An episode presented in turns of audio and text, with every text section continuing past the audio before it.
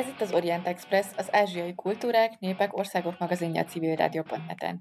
Szivák Júlia vagyok, szerkesztőtársammal Günzberger Dórával együtt köszöntöm a hallgatókat. Mai adásunkban Szabó Virág utazóval beszélgetünk. Virág sokunk álmát váltja valóra azzal, hogy időnként életvitelszerűen utazik, új országokat, kultúrákat és embereket ismer meg, méghozzá nem a szervezet utak gondosan megválogatott kultúrprogramjain keresztül, hanem a lehető legéletszerűbben. Számos európai utazásán kívül Virág másfél éven keresztül utazott Ázsiában is. Kalandjairól a Viris Travels című Facebookos blogon számol be, ebben az adásban pedig részletesebben beszélgetünk kirgizisztáni, ománi, nepáli, bangladesi és pakisztáni élményeiről, stoppolás módszertanáról és az ázsiai kultúrákkal kapcsolatos élményeiről. Felhívjuk hallgatóink figyelmét, hogy az Orient Express adásai nem csak a civilradio.net-en hallgathatók, hanem podcastként az interneten is, az expressorient.blog.hu oldalon, a YouTube csatornánkon, továbbá a Soundcloudon, a Spotify-on, az iTunes-on és a többi podcast alkalmazásban, méghozzá bárhol, bármikor, bármilyen kütyüvel. Szóval, Virág, nagyon szépen köszönjük, hogy itt vagy velünk ma az Orient Express podcastban. Egy nagyon izgalmas témáról fogunk beszélgetni, olyanról, ami nekünk kettőnknek Dórával mindenképpen megdobogtatja a szívét, de szerintem sok hallgatónak is, hiszen te összességében, ha jól tudom, akkor másfél évet utaztál Ázsiában, meg ezen kívül még a világ nagyon sok egyéb táján is jártál, amiről szintén beszélgetni fogunk.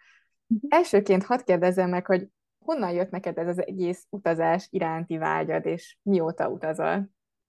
Sziasztok, én is üdvözlök mindenkit. Um, igazából a családomban ez nem volt téma, mi nem mentünk nagyon messzire, Balatonra mentünk minden évben igazából, és egyetemista voltam, amikor elkezdtem szervezni az első utazásomat. Az egy zarándokút Spanyolországban, a Camino de Santiago, amire el szerettem volna nagyon menni nagyon féltem, mert még soha nem repültem előtte, soha nem voltam egyedül sehol, úgyhogy ez ilyen mély vízbeugrás volt számomra. A biztonsági érzetet az adta, hogy a hat hét alatt, amit ott töltöttem, a második három hetet a, a, csatlakozott hozzám egy barátnőm úgyhogy vele töltöttem, úgyhogy igazából amikor rossz napjaim voltak ott, és nagyon haza akartam menni, és úgy éreztem, hogy nem bírom már tovább egyedül, akkor ez, ez tartotta bennem a lelket, hogy, hogy egy ismerős arcot fogok látni hamarosan. Úgyhogy ez, ez volt a legelső utazásom, és onnantól kezdve már sokkal bátrabban álltam neki az utaknak, nem, nem féltem már annyira megtanultam egyedül lenni, megtanultam szeretni azt, hogy egyedül vagyok, és azt csinálok, amit szeretnék, és, és akkor azután ki is költöztem Angliába, ahol most is élek, és onnan már sokkal egyszerűbb volt mindent szervezni is. És Angliába tanulni vagy dolgozni költöztél ki? Akkor már dolgoztam, tehát igazából ez is egy kaland volt, hogy óperként kimentem tanulni egy kicsit jobban a nyelvet, és mm, igazából csak megnézni, hogy egyáltalán, hogy milyen az az ország, és ott ragadtam végül is. Annyira megtetszett, úgyhogy aztán neniként kezdtem el dolgozni, meg még egyéb munkákat vállaltam de azért a távoli tájak iránti érdeklődés az mindig is megvolt benned, gondolom, hiszen, ha jól tudom, akkor térképész végzettséged van. Igen, de igazából ez, ez nem is merült fel bennem, hogy én el tudok jutni ezek, ezekre a tájakra. Nem, nem tűnt bennem, hogy is megvalósíthatódnak az egész ez nekem nagyon távoli volt, hogy Európán kívül menjek valahova, vagy olyan országokba, amikről nem is tudtam, hogy oda utaznak emberek, hogy Kirgizisztán, hasonló nem voltam ö, Facebookon se, Instagramon se, úgyhogy nem, egyszerűen erről nem tudtam, hogy ez, ez létezik, hogy el lehet oda jutni és igazából a, a Google segített, mert rákerestem, amikor kaptam két hét szabadságot, egy, egymás után két hetet, ami igazán különleges volt számomra, hogy hát rákerestem, hogy hova tudnék menni nagyon messzire. Júliusban, ahol lehet hegyeket mászni, meg hasonlókat, és akkor ott volt mindegyik országról volt egy kép, hogy, hogy hova menjél júliusban, és, és akkor ott volt egy kép Kirgizisztánról. Na mondom, oké. Okay. Hát egy kicsit győzködnem kellett magam, hogy megvegyem azt a repülőjegyet, hogy mi lesz ott velem, Jézusom. De, de igazából az, az volt a kezdőlökés számomra, így a, a nagy, hosszú távú utazások tekintetében is. Ott a legtöbb ember, akivel találkoztam, az nem, nem két hétre ment. Igen, azért Kirgizisztánról nem az jut az embernek elsőre eszébe, hogy ez egy nagyon nem is tudom, népszerű turista destináció volna. Mm-hmm. Igen. Hogyan lehet egyáltalán Kirgizisztánban utazni, turistáskodni?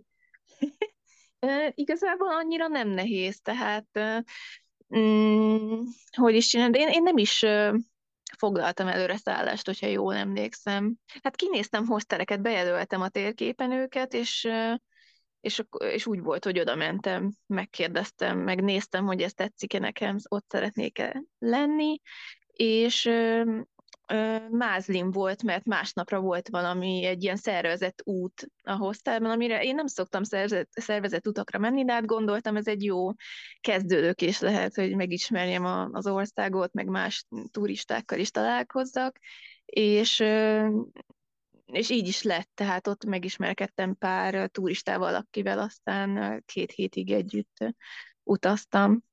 Úgyhogy, de igazából van tömegközlekedés, ezek a marsrutkák vannak, a, a kis buszok, és mindenhova el lehet jutni. Aztán később a másfél éves utazásom során stoppoltam is Kirgizisztánban, meg, meg rájöttem, hogy igazából minden úton, oda megyek egy útra, és minden út vezet valahova. Tehát az nincs, nem volt olyan, hogy ott ragadtam volna egy út mentén, hanem mindig eljutottam valahova. És milyen jellemző egy ilyen utazás során? Mennyit vagy gyakorlatilag egyedül, tehát tényleg egyedül? Nem sokat igazából. Én úgy vettem észre, hogy amikor egyedül szeretnék lenni, tehát direkt arra koncentrálok, hogy na, akkor most egyedül, az akkor szokott megtörténni, hogyha tényleg a semmi közepén vagyok. Tehát, hogyha mondjuk letérek arról az útról, amit, amit terveztem, például Kazaksztánban volt egy, egy olyan eset, hogy stoppoltam egy kanyonhoz, ahova elég nehéz eljutni, csak taxival lehet, én meg azt nem, nem, annyira nem szeretek taxival menni helyekre, úgyhogy gondoltam, hogy stoppolok, de rossz helyet jelöltem be a térképen, vagy annyira nem rossz, csak egy kicsit, hát egy három napi járóföld el arrém. És, és... Mondjuk közös szemben ez tényleg nem olyan sok. Igen, pontosan. És, és igazából ez egy tök jó élmény volt, mert végig egy, egy folyót, egy nagyon tiszta vízi folyót követtem, úgyhogy víz az volt nálam, sátram volt, kaja is volt nálam elég, úgyhogy igazából teljesen jól alakult a dolog, és, és szerettem egyedül lenni. De, de amúgy nem vagyok nagyon sokat egyedül, mert vagy a helyiekkel, általában a helyiekkel vagyok, vagy pedig turist, más turistákkal. És amikor a helyiekkel vagy, gondolom ez azt is jelenti, hogy megszállsz esetleg helyieknél, vagy csak így találkozol napközben emberekkel, hogyan szoktál kommunikálni? Ez nagyon jó kérdés. Főként ezekben a közép-ázsiai országokban, vagy belső-ázsiai országokban,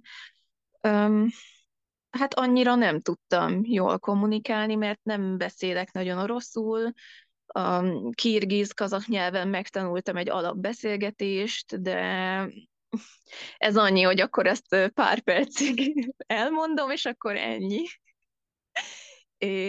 De aztán rájöttem, hogy a Google Translate vagy egyéb fordító programok nagyon jól működnek, úgyhogy aztán azt elkezdtem használni. Még nagyon sokat stoppoltam, és ilyenkor ugye az emberek általában le, ugyanazokat a kérdéseket szokták feltenni, úgyhogy egy idő után már így tudtam, hogy akkor ez most ezt jelenti, ez most azt jelenti, és így próbáltam aztán kifejezni is magamat, hogy hol dolgozom, meg hol nem dolgozom.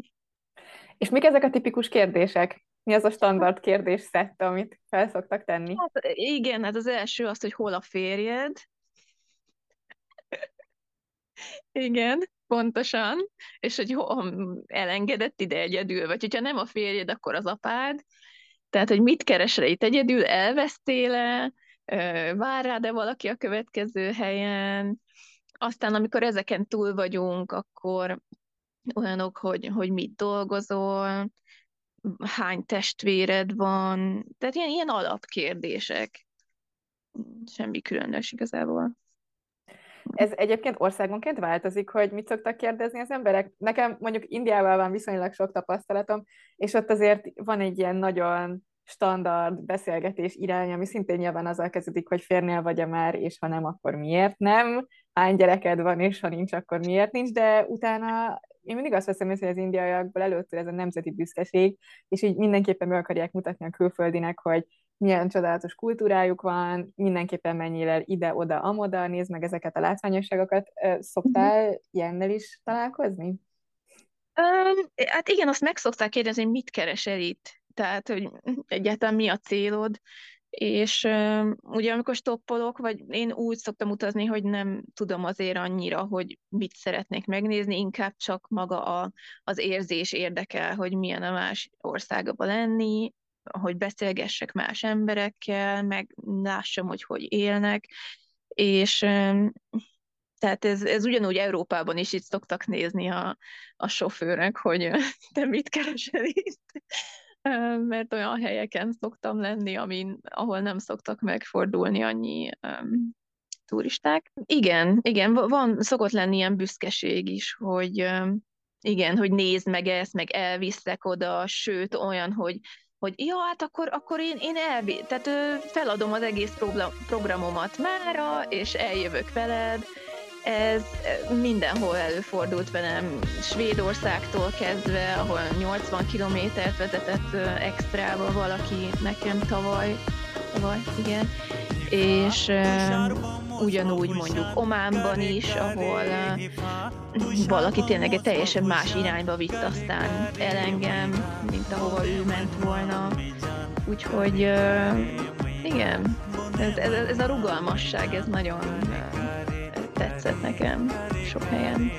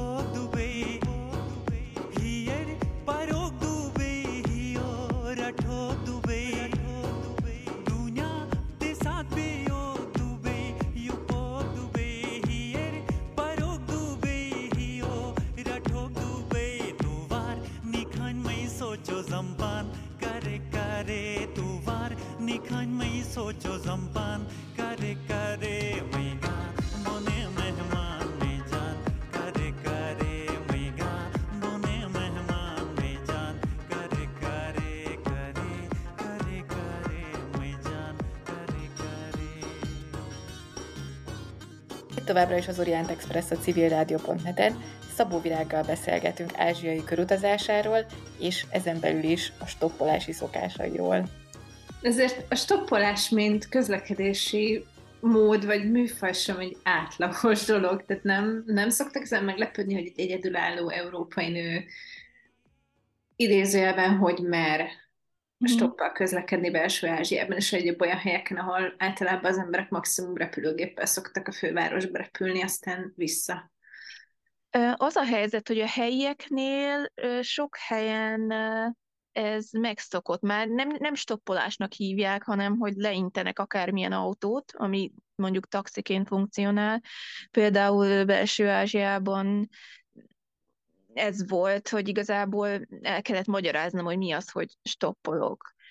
Um, ami, tehát um, ezt azt szoktam csinálni, hogy írok egy cetlit um, az adott ország nyelvén, ami megmagyarázza, hogy én, én mit csinálok itt és ez, ez hatásos szokott lenni, hogy legalább megértik, de elég sok helyen nem, nem fogják ezt fel, hogy, hogy ez miért jó, vagy miért nem száll fel az ember egy buszra, mind, mind próbálják nekem meg, megkönnyíteni a dolgomat, hogy jaj, jó, akkor veszek neked egy buszjegyet, és nem az a baj, hogy nincs, tehát ki tudom fizetni, de, de én ezt sokkal jobban élvezem, hogy, hogy közben mondjuk helyiekkel beszélgetek, és ugye általában azok vesznek fel, akik nyitottabbak, és szeretnének beszélgetni.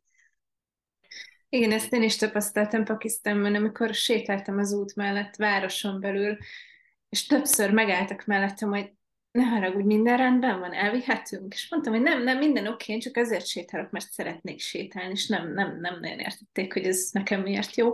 De hát igen, hát vannak az embernek furcsa hobbiai. Szóval valószínűleg nem én vagyok az első, aki ezt megkérdezi. De nagyon érdekel, soha nem érezted magad veszélyben? Mm, konkrétan veszélyben most gondolkoznom kell. Mm, konkrétan veszélyben nem, inkább ilyen idegesítő volt pár dolog, hogy mondjuk Iránban volt pár olyan sofőr, akik így, így elkezdtek viccelődni olyan dolgokon, amik számomra nem viccesek, és ilyen teljesen oda nem illő kérdéseket feltesznek, amik, amikre én nem szeretnék válaszolni, ilyen intim kérdéseket, az például nagyon idegesítő volt, vagy hogy, hogy, hogy nevetnek folyamatosan, és olyan dolgokon, amik nem vicces, tehát inkább ilyesmi, tehát hogy kellemetlenül éreztem magam egy helyzetben, nem volt számomra öm, élvezetes, de, de így úgy nem éreztem, hogy, hogy veszélybe lettem volna. Ennek azért nagyon örülök, viszont arra lennék kíváncsi, hogy az összes tapasztalatod alapján ö, tudsz olyan országot mondani, ahol a legnehezebb volt, és olyat, ahol a legkönnyebb volt stoppolni? Mindezeket a faktorokat figyelembe véve, hogy az emberek nyitottsága, nyelvileg, ilyesmi. Uh-huh, uh-huh. Hmm, ez összetett kérdés, mert a legnehezebb az ö, több szempontból lehet nehéz, hogy, hogy például nincsen egyáltalán autó, vagy hogy nem vesznek fel. Öm, hát számomra Omán az elképesztően könnyű volt stoppolni. Mondjuk azt olvastam is előtte, úgyhogy nem, nem fogtam vissza magam, és a fővároson belül is stoppoltam, meg hasonlók. Úgyhogy az, az nagyon különleges volt, illetve én tapasztalatom szerint a hegyekben, meg egyéb ritkán lakott helyeken nagyon egyszerű a stoppolás mert ott az emberek így értik, hogy hogy ez, ez, ez, ne hagyjuk már ott ezt az embert az út szélén, mert ki tudja, mikor jön a következő autó. Nehéz? Nem tudom. Ezt, ezt most uh, ezen még gondolkoznom kell, nem, nem tudom megválaszolni. Nem volt olyan, hogy nagyon nehéz lett volna. Svédországban volt pár olyan útszakasz, ahol nagyon gyorsan mentek az autók, és nem, egyszerűen nem vettek észre. Tehát ez, ez az első alkalom volt, amikor ott voltam, és akkor ebből tanultam, úgyhogy mm, azt követően már mondtam nekik, hogy, hogy ott rakják ki, ahol lassabban mennek az autók, ahol van egy elágazás. Ez nagyon érdekes, ezek olyan szempontok, amikre sose gondoltam volna. Amikor olvastam a cikkeket, vagy az interjúkat, amik veled készültek, meg podcastban is szerepeltél, azt is meghallgattam, mielőtt beszélgetünk volna. Nekem nagyon érdekes volt az, hogy van benned egy ilyen nagyon nagy nyitottság arra, hogy mindent befogadsz, ami csak így érhet az úton. Nyilván ez a stoppolásnak is a velejárója, hiszen hogyha stoppal mész, akkor nyilván nem tudod pontosan eltervezni, hogy merre mész, de, de nekem úgy tűnik, hogy te alapvetően azért mész egy országba, nem egy, egy ilyen pontos tervel, hanem hogy ami történik, az majd, majd történni fog. Egyrészt az érdekelne, hogy ez a, ez a fajta hozzáállás honnan jön, másrészt meg arra szeretnék rákérdezni, hogy ennek a nyitottságnak mik a határai, mert hogy nyilvánvalóan azért ilyen nagy utakat, főleg ami több évig tart, azért ezt nagyon komolyan meg is kell tervezni, ha már csak a vízumokra gondolunk, akkor is. Hogy tudod ezeket a dolgokat összeegyeztetni egymással, és hogyan szervezel utat? A másfél éves utam szervezésével kapcsolatban nem szerveztem semmit. Tehát igazából csak megvettem a egy darab repülőjegyet Kirgizisztánba, és azt se tudtam, hogy onnan merre fele fogok menni, melyik országba. Annyi volt biztos, hogy lehető legkevesebb szerettem volna repülni. És igazából ott derült ki minden. Tehát nyilván ez, ez jó is, meg rossz is. Tehát én ilyen vagyok. Nyilván hoppon lehet maradni így, hogy, hogyha mondjuk nem tudsz bemenni egy országba, vagy nem nézed meg előre, és teljesen mást vár, vagy más ér, mint amit vártál. Tehát nem szerveztem igazából semmit.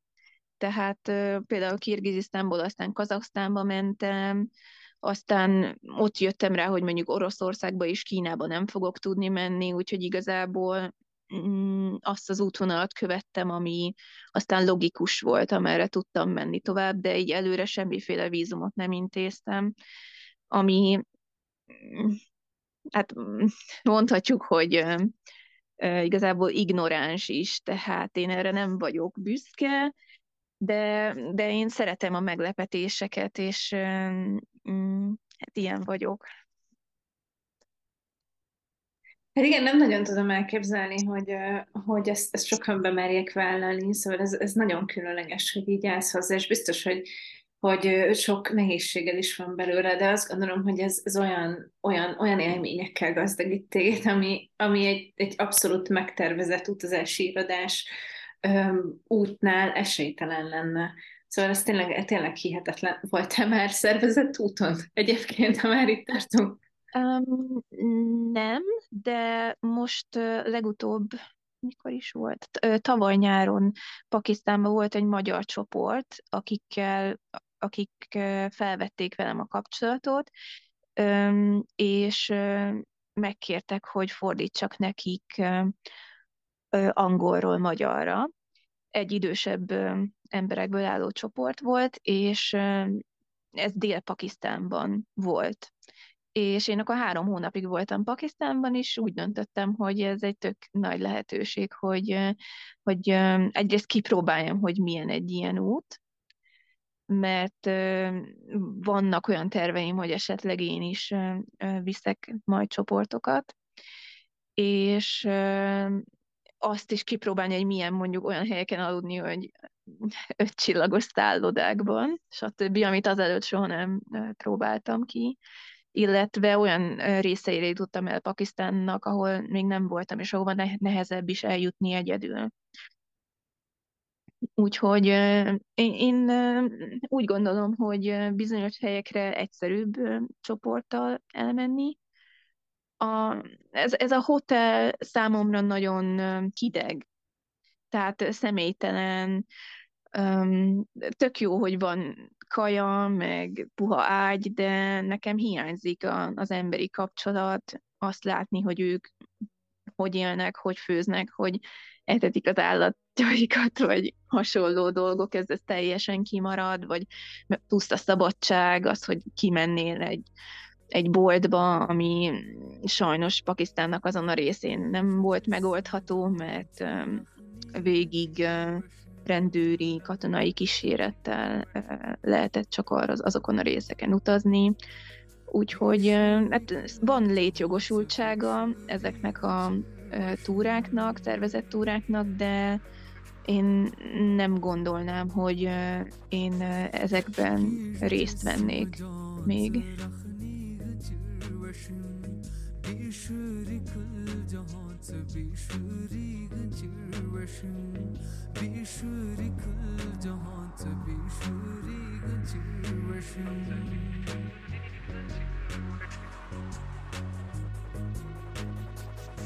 Betkuy tu dažu hešsejamuz tu da koruo Bet kuj tu dažu hešsejamuz tu da koruo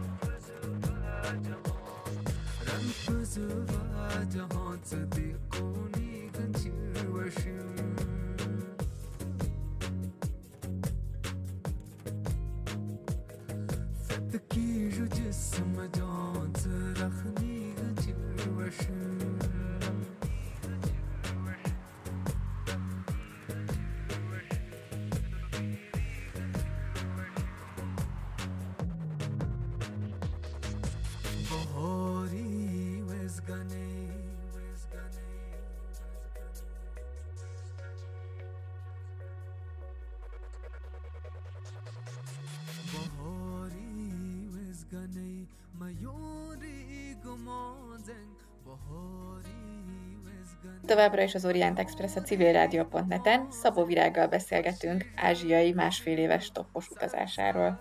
És akkor most beszéljünk konkrétan erről a nagy másfél éves ázsiai kalandról.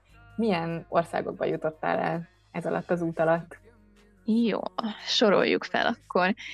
Kirgizisztán, Kazaksztán, Üzbegisztán, Türkmenisztán, Irán, Emirátusok, Omán, Sri Lanka, India, Nepál, Pakisztán, Banglades, Myanmar, Tájföld és Kambodzsa.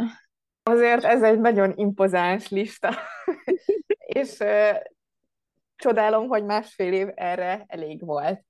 Viszont ne haragudj, hogy még mindig ezt az adminisztratív részt ö, erőltetem, de annyira kíváncsi vagyok rá, hogy egyrészt hogy lehet utazás közben külföldön vízumot szerezni, mondjuk például úgy, hogy Indiába is és Pakisztánba is el tudjál menni egyrészt, másrészt meg ebből nem volt soha probléma, tehát nem voltak ilyen furcsa kérdések a különböző nagykövetségeken, konzulátusokon, hogy hát maga meg mégis mit kóvályog itt Ázsiában, vagy bármilyen, most ez pejoratívan hangzik, de hogy ilyen, ilyen kérdezősködés nem volt? Nem, mert igazából nagyon sok ember megteszi ezeket a, ezt az utat. Nem pont ugyanezt, de mm, mondjuk Európából Ázsiába sokan utaznak, vagy Irán, Pakisztán, India érintésével, vagy pedig a Kaszpi-tengeren ö, keresztül Azerbajdzsánból, azt hiszem Kazaksztánba megy át, vagy Üzbegisztánba akkor. Ö, Tehát ez, ezek a lehetőségek vannak, és, és nagyon sok ember megteszi ezt az utat évente. Tehát én benne vagyok ilyen csoportokban, és tehát ez, ez, ez igazából nekik nem újdonság, akik szerintem ezekkel a vízumokkal, meg hasonló dolgokkal foglalkoznak. Természetesen voltak olyan helyzetek, ahol meg kellett változtatnom valamit, például Iránból én Pakisztán felé mentem volna, de abban az időben, amikor én voltam ott, nem lehetett megkapni a vízumot Pakisztánba. Úgyhogy ezért mentem aztán hajóval Dubájba, és, és aztán onnan Ománból repültem Silankára. Tehát, tehát nem volt egy tervem, hogy akkor az volt a tervem, hogy Iránból Pakisztán, aztán India, de, de igazából ezt simán meg lehetett változtatni, szerencsére. Hát nyilván ez a mi szerencsénk is, hogy egy olyan országban születtünk, aminek az útlevelével mindez megvalósítható. De igen, és, és igazából a, a, ezt a, Pakisztánba teljesen tök nagy szerencsével tudtam eljutni, mivel hogy abban az évben, 2019-ben vezették be az elektronikus vízumot, úgyhogy ezért tudtam egyáltalán eljutni. Mert akkor már Nepálba jártam, nem akartam már visszafele menni Európa felé, de, de aztán gondoltam, adok egy esélyt Pakisztánnak. És hogy döntöd el, hogy melyik országban mennyi időt töltesz? Mm, ez teljesen véletlenszerű, hogy hogy érzem magam, meg nyilván az is, hogy mennyi időre kapok vízumot. Például Iránban nagyon jól éreztem magam, úgy volt, hogy csak egy hónapra megyek, és aztán végül is három hónapot töltöttem ott, és aztán azt hiszem Pakisztánban is az volt, hogy, hogy hosszabbítottam. Um, igen hát körülbelül, hogy is, hát Kirgizisztánban nem töltöttem túl sok időt a másfél év alatt, mert ott már voltam egyszer előtte, és hát volt egy rossz élményem, elmentem fel egy tóhoz, ami 3600 méteren fekszik, de szeptember volt, és 6 fok volt napközben is leesett a hó, minden, minden csúszós volt, nem lehetett látni semmit, úgyhogy le kellett jönnöm, és annyira elegem lett az egészben, hogy akkor eldöntöttem, hogy akkor most másnap megyek is Kazaksztánba. Tehát igazából szerintem tök szerencsések vagyunk, hogy ezt így meg lehet oldani, hogy akkor hát akkor most éppen ma Kirgizisztánban vagyok, holnap Kazaksztánba, aztán megint visszajövök Kirgizisztánba, mert egy lányt megismertem a kisbuszon, aki meghívott az esküvőjére, tehát ilyen random történetek, aztán Kazaksztánban is me- visszamentem, mert ott pedig egy magyar srác hívott meg aztán az esküvőjére, akivel csak egyszer találkoztam előtte, meg egy űrkilövésre mentem, az is tök random volt, mert valaki, ő mondta, hogy akkor lesz, úgyhogy ezek ilyen, ezek ilyen random dolgok. Mi volt a legrandomabb élményed a másfél év alatt? Az űr kilövés azt szerintem azért eléggé magasan kell, hogy szerepeljen a listán. Jó, az űrkilövés az, az hát 22 kilométerre lehet nézni, tehát ami, amiért még nem kell engedélyt kérni, vagy fizetni akármit is, hát így is baromi nagy élmény volt, nagyon-nagyon elképesztő volt. Mondjuk ez pont egy sikertelen fellövés volt, tehát de, de így is kilőtték, csak aztán nem ment föl. És a legrandomabb, Hát például Kazasztánban erre az űrkilövésre vagy ezt az űrkilövést négyen néztük, négy stoppos, egy magyar srác, egy orosz srác és egy török srác, és előtte pár nappal ismerkedtünk meg ezzel a két, az orosz meg a török sráccal, és, és mondtuk nekik, hogy gyertek már erre az űrkilövésre, mert van egy ilyen, és igen, és akkor ott aludtunk a sátrunkban mindannyian, ami így elég nagy élmény volt számunkra. Most így próbálok gondolkozni, hogy milyen ilyen random dolgok voltak még. Ilyen esküvő meghívások például, ezek voltak, így mindennel. Iránban is voltam sok esküvőn, Üzbegisztánban is. Hmm. Meg igazából ők örülnek, tehát a, ott a helyi emberek örülnek neki, hogyha jön valami turista, vagy valami messziről jött ember, és meghívhatják az esküvőjükre. És melyik országban érezted magad leginkább otthon? Hol volt a legkomfortosabb? Ez egy komfortosabb, ez egy jó kérdés, mert nekem az, arra nem nincs szükségem, hogy komfortos legyen. Ezt nem, a, nem a zöldcsillagos szálloda értelemben értem, hanem úgy, hogy a te személyiségedhez leginkább passzoló mhm. környezetben. Hmm, ez egy jó kérdés. Hát első körben Kazaksztánban volt, ö, Almatiban, ahol úgy éreztem, hogy ott két hetet is maradtam, és ez egy város, nem terveztem városba két hétig maradni, de ott voltak aztán ismerőseim, hostelben voltam, és tök jó társaság volt, de aztán rájöttem, hogy ez nagyon európai számomra. Tehát én, én nem, nem azt kerestem, hogy, hogy hol tudom ugyanúgy érezni magamat, mint Európában, úgyhogy, úgyhogy aztán így próbáltam inkább olyan helyeket keresni, amik így mások valamilyen szempontból, de ugyanakkor úgy éreztem, hogy ami már nagyon más kulturálisan, ott, ott már nem érzem annyira komfortosan magam. Például, ami már távol kelet, az nekem már túl sok volt. Tehát nekem inkább ezek a, a belső Ázsia um, országok azok, amik így nagyon közel állnak hozzám, főként ezek a hegyes országok, mint Kirgizisztán, Pakisztán, India, Nepál hegyes részei, Irán is. Iránban nagyon jól éreztem magam. Volt ezek között olyan hely, ahol, ahol úgy érezted, hogy itt tudnál élni húzamosabb ideig? Kirgizisztánban volt egy olyan, erről eszembe jutott, hogy ott felajánlották nekem, hogy egy évig tanítsak angolt az egyik iskolában.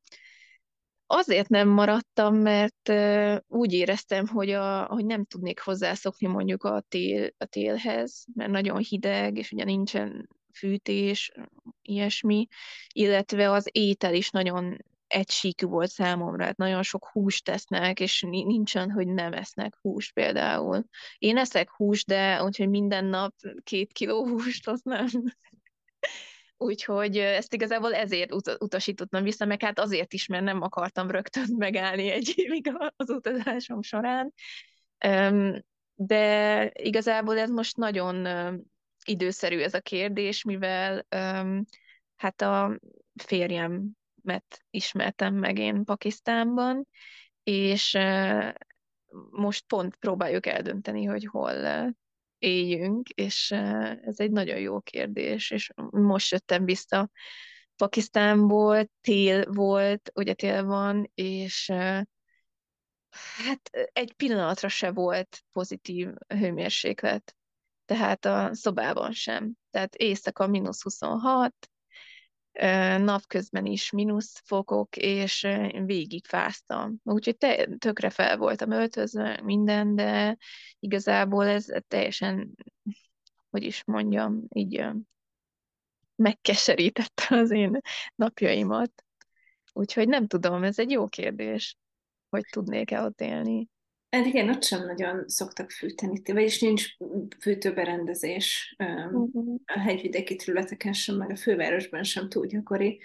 Igen. Ez nekem is megdöbbentő volt, hogy mennyire hideg. Én nyáron voltam fönt a hegyekben, de úgy is rettentesen hideg volt, és sem tudom képzelni, hogy télen mennyire hideg lehetett. És Pakisztánban melyik vidéken, vagy hol jött szóba, hol élnél, vagy hol élnétek?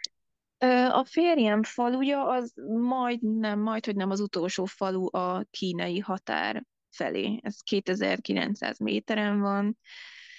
Um, ne, én nem szeretnék nagy városban élni, semmiképpen sem, mert szennyezett és uh, zsúfolt, úgyhogy uh, csak a hegyek jönnek szóba, és akkor, hogyha nem a faluban, mert uh, ott vannak problémák, például nincs áram, vagy hát nincs megbízható áram, tehát ott is azért vannak átmenetek, tehát például Gilgitben, a, a városban, ott azért egyszerűbb élni, de ott meg aztán nem annyira szép a természet, tehát, tehát mindenben van pozitívum is, negatívum is, meglátjuk.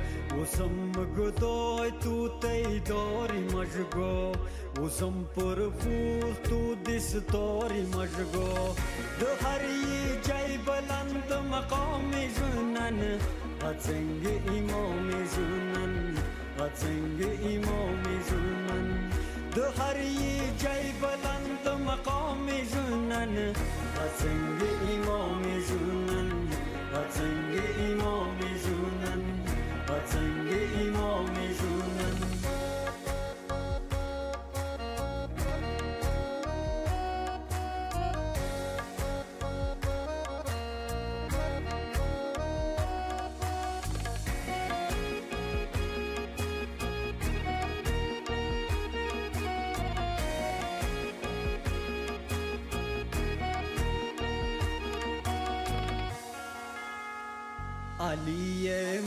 مرتضا علم سمندر علی مرتضا علم سمندر یو وسطا تو دین پیامبر دمی کل خط خدای علم هنر علی نسل و اسلام رهبر ده هر دور غفجه ترام جنن غتنگ امام جنن wat zenge imomi zunan de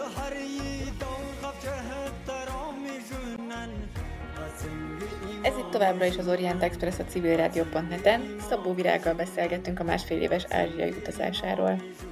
És a másfél éves ázsiai utazásod alatt, hogyha jól tudom, akkor részt vettél azért ilyen szervezett programokban is. Mármint úgy értem, hogy önkénteskedtél, meg részt vettél túlélő táborban. Ezekről mesélnél egy kicsit? Aha, um, igen, az a túlélő tábor az igazából elég uh, véletlenszerű volt, tehát uh, Nepálban voltam éppen, és uh, akkor uh, tudtam meg, hogy uh, Pakisztánban bevezették ezt a elektronikus vízumot, és uh, ugyanekkor a Facebookon uh, csak így feljött nekem ez, a, ez az esemény, hogy primitív túlélő tábor Pakisztánban a hegyekben, és akkor gondoltam, mindig, amikor olyan országba mentem, ahol, amiről így, amitől egy kicsit így féltem, vagy azt gondoltam, hogy más, mint a, ahol előtte voltam, akkor szerettem mondjuk úgy menni, hogy már van egy tervem, vagy, van egy, vagy ismerek valakit ott, mondjuk couchsurfingen találok szállást, és akkor ez ad nekem egy biztonságérzetet, meg azt, hogy van egy, egy biztos pont, ahonnan elindulhatok, meg felfedezhetem az országot. Úgyhogy me, meg igazából gond, én egyedül túrá, túráztam Nepálban, és de tudtam, hogy ez veszélyes. Úgyhogy, mert akármikor, akármi történhet, és hát szerettem volna felkészülni még több esetőségre, hogyha valami történik, úgyhogy ezért is jelentkeztem erre a, túlélő táborba. Én voltam az egyetlen külföldi, illetve az instruktorok amerikaiak voltak, és ott ismertem meg pár legjobb barátnőmet, Pakisztánból, úgyhogy nagyon hasznos volt kapcsolatépítés céljából is. És a pakisztániákat mi motiválta arra, hogy részt vegyenek ebben a táborban? Hmm, hát szerintem főként az, hogy nagyon sokan a, a nagyvárosokban élnek, ahol nem igazán van tél, nem láttak még havat, nem láttak még hegyet, és, és ezek így valamivel gazdagabb vagy jól szituált fiatalok, úgyhogy ezt ki tudták fizetni, meg ugye az is nagy szó, hogy amerikaiakkal találkoznak, mert ez nem megszokott számukra, úgyhogy meg, meg szeretnek csoportokban bulizni és hangoskodni. Úgyhogy ez így mindez összeadva.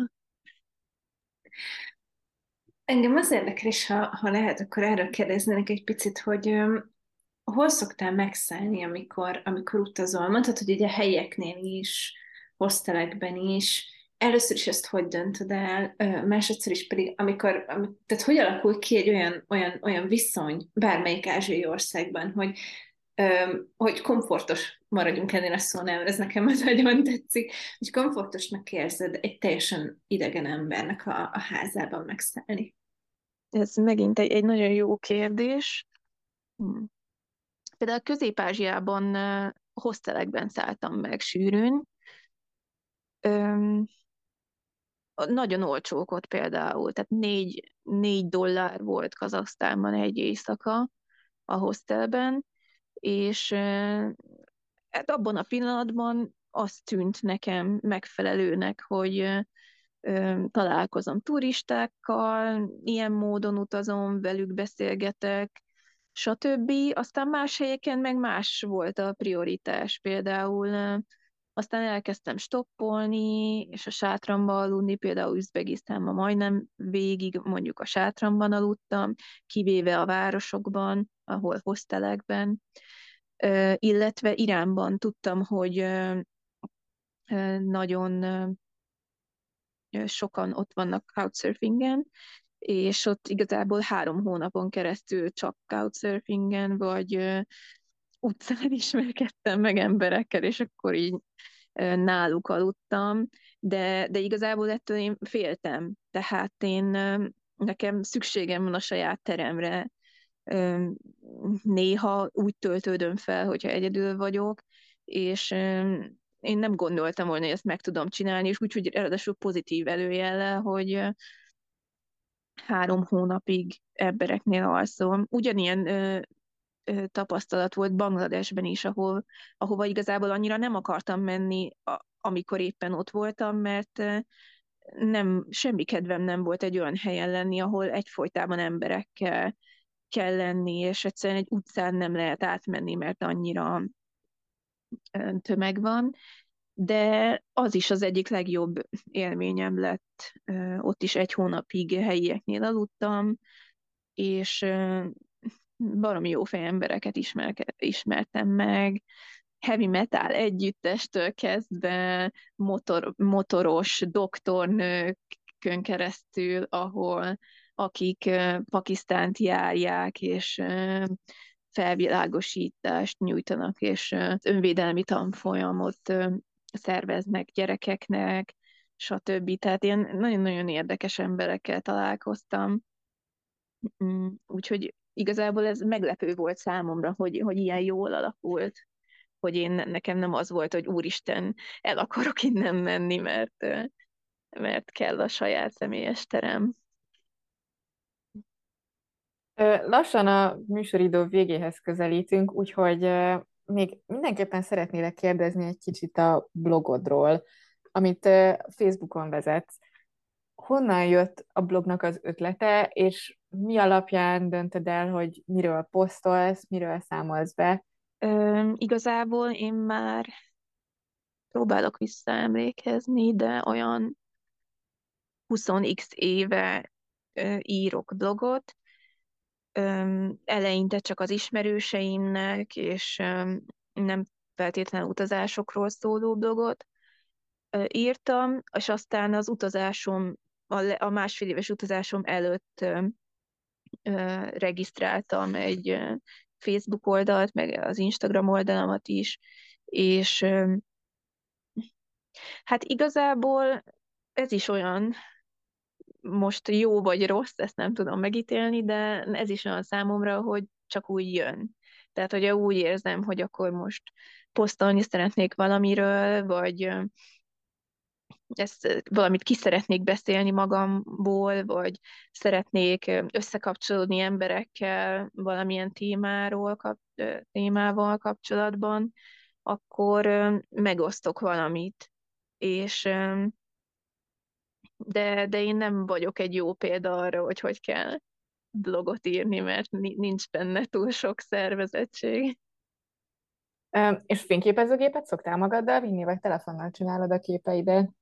Uh-huh. Szoktam magammal vinni fényképezőgépet, és most mm, a legutóbbi pakisztáni utamra vittem drónt is magammal, úgyhogy próbálok majd jó légi felvételeket is készíteni.